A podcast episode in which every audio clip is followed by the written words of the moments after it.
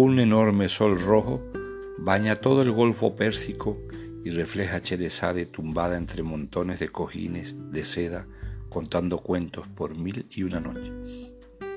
Más allá, en la península de Anatolia, ese mismo sol rojizo también alumbra el rostro de Nasruddin, contando sus cuentos de la tradición popular sufí.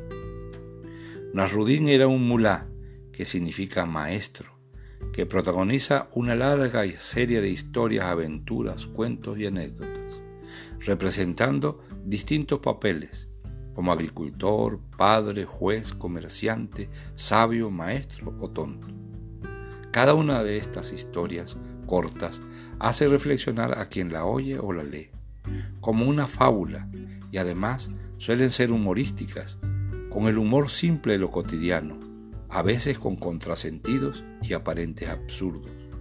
Acostumbraba a realizar críticas mordaces de los comportamientos inadecuados del islamismo, dibujando en muchos de sus cuentos a imanes, jueces y personajes de la religión, representándose él mismo con los valores de un religioso sufí.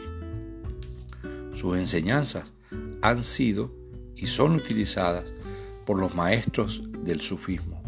Van desde la explicación de fenómenos científicos y naturales de una manera más fácilmente comprensible a la ilustración de asuntos morales, llegando a ser actualmente 400 cuentos aproximadamente, compilados entre los siglos XIX y el siglo XX. Nasruddin es considerado un Don Quijote islámico porque acostumbraba a ser cuerdo en su locura y abarcaba todo el ingenio popular de Oriente Medio, transmitiendo de forma simplificada las enseñanzas del sufismo como dimensión interna y espiritual del Islam. Nasruddin convirtió el sufismo en misticismo islámico, dejando a sus seguidores o practicantes del sufismo se conozcan como sufís. Cuento que siento, en su decimoprimer episodio, busca los cuentos de esos parajes lejanos y en la voz de Atahualpa Briseño escucharemos de Nasrudín, testigo, una escalera de tiempo diferente, el asno enfermo, enfrentarse a los hechos, indecisión, el juez, vida de ermitaño, la muestra y disposición. Bienvenidos al mundo mítico de los cuentos sufíes.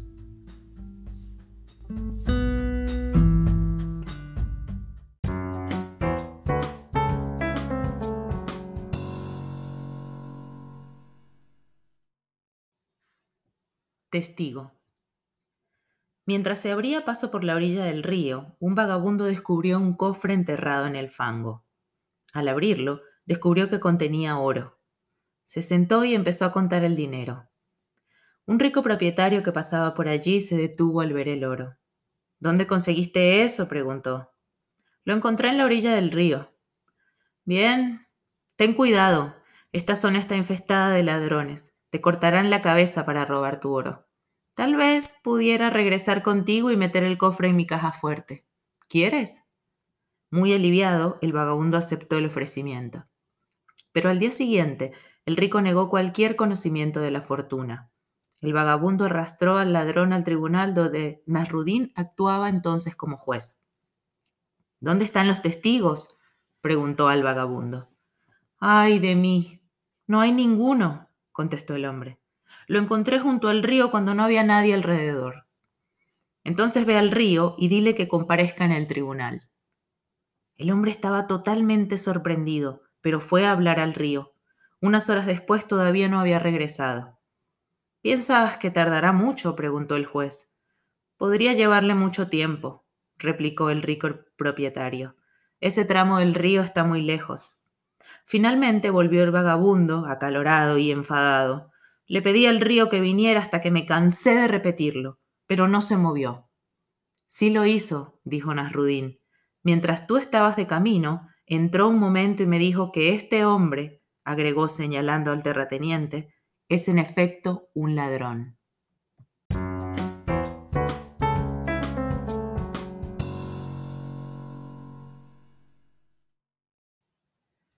Una escalera de tiempo diferente. Nasrudin fue a una casa de baños turcos. Como estaba pobremente vestido, los encargados le brindaron escasa atención dándole solo un trocito de jabón y una toalla vieja. Al salir, el maestro les entregó una moneda de oro a cada uno. No se había quejado y ellos no podían entenderlo. ¿Podría ser, se preguntaban, que de haberlo tratado mejor les hubiera dejado una propina mayor? A la semana siguiente volvió Nasrudín. Esta vez, por supuesto, fue atendido como un rey. Después que lo hubieron masajeado, perfumado y tratado con la mayor deferencia antes de abandonar la casa, el maestro entregó a cada servidor la más ínfima moneda de cobre. Esto, les dijo, es por la vez pasada. Las monedas de oro fueron por lo de hoy.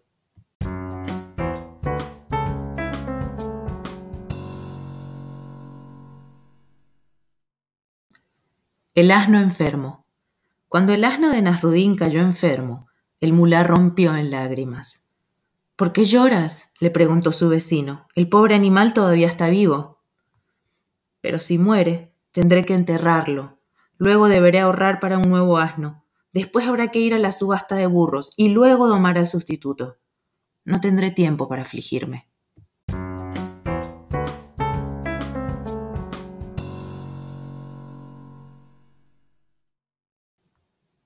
Enfrentarse a los hechos. Nasrudín lloraba desconsoladamente. Se acerca a un parroquiano y le pregunta: ¿Qué ocurre, Nasrudín? Hoy estoy triste, vecino. Mi esposa está enferma. Pero yo creía que era tu burro el que estaba enfermo. Sí, en realidad es él, pero estoy tratando de acostumbrarme al impacto por etapas más llevaderas.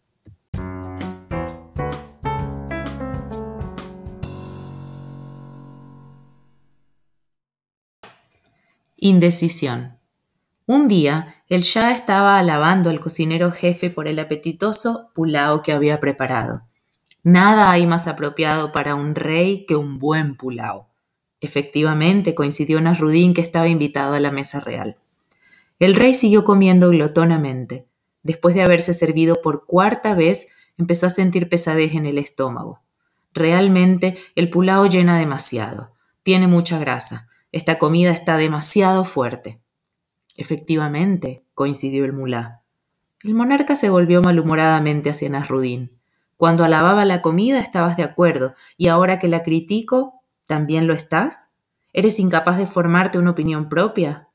Mi soberano, contestó el mulá, si un gran gobernante como tú es incapaz de decidirse, ¿cómo se puede esperar que lo haga un hombre inferior como yo?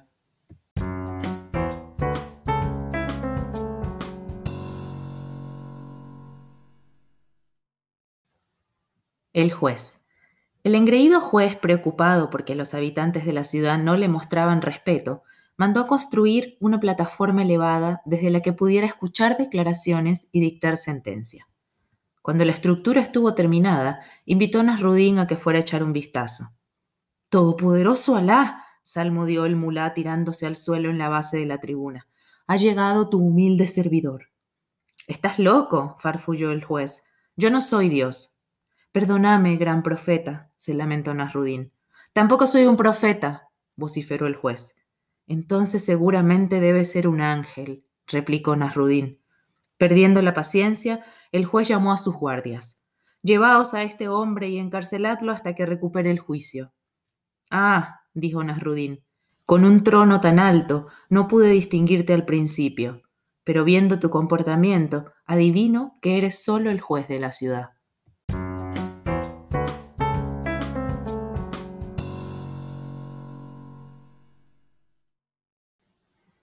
Vida de ermitaño. Cuando Nasrudín estuvo en el exilio, vivió durante un tiempo como ermitaño. Un día, Tamerlán, que se había separado de su partida de casa, fue a dar un claro y descubrió la cabaña desvencijada del mulá. Inmediatamente, Nasrudín ofreció al gobernante su cena, que consistía en culebra asada y agua sucia. Tamerlán, hambriento, aceptó la comida con gratitud. Cuando hubo comido hasta hartarse, se limpió la barba y se dirigió a su anfitrión. ¿Cómo puede soportar haber caído tan bajo para tener que reemplazar las ricas ropas de cortesano por harapos como estos y los espléndidos banquetes por culebra y un agua que apenas se puede beber? Porque aquí todo lo que veo es mío, explicó el mulá. No hay opresores como tú, y no veo a ninguno de tus servidores, como el verdugo, el torturador y el recaudador de impuestos.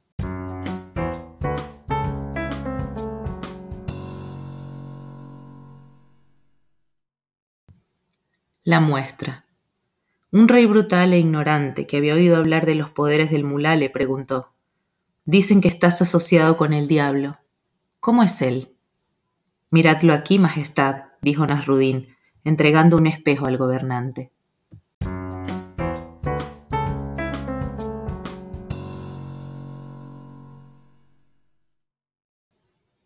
Disposición. Padre, ¿por qué hablas tan poco y escuchas tanto? le preguntó un hijo a Nasrudín. Porque tengo dos oídos y solo una boca.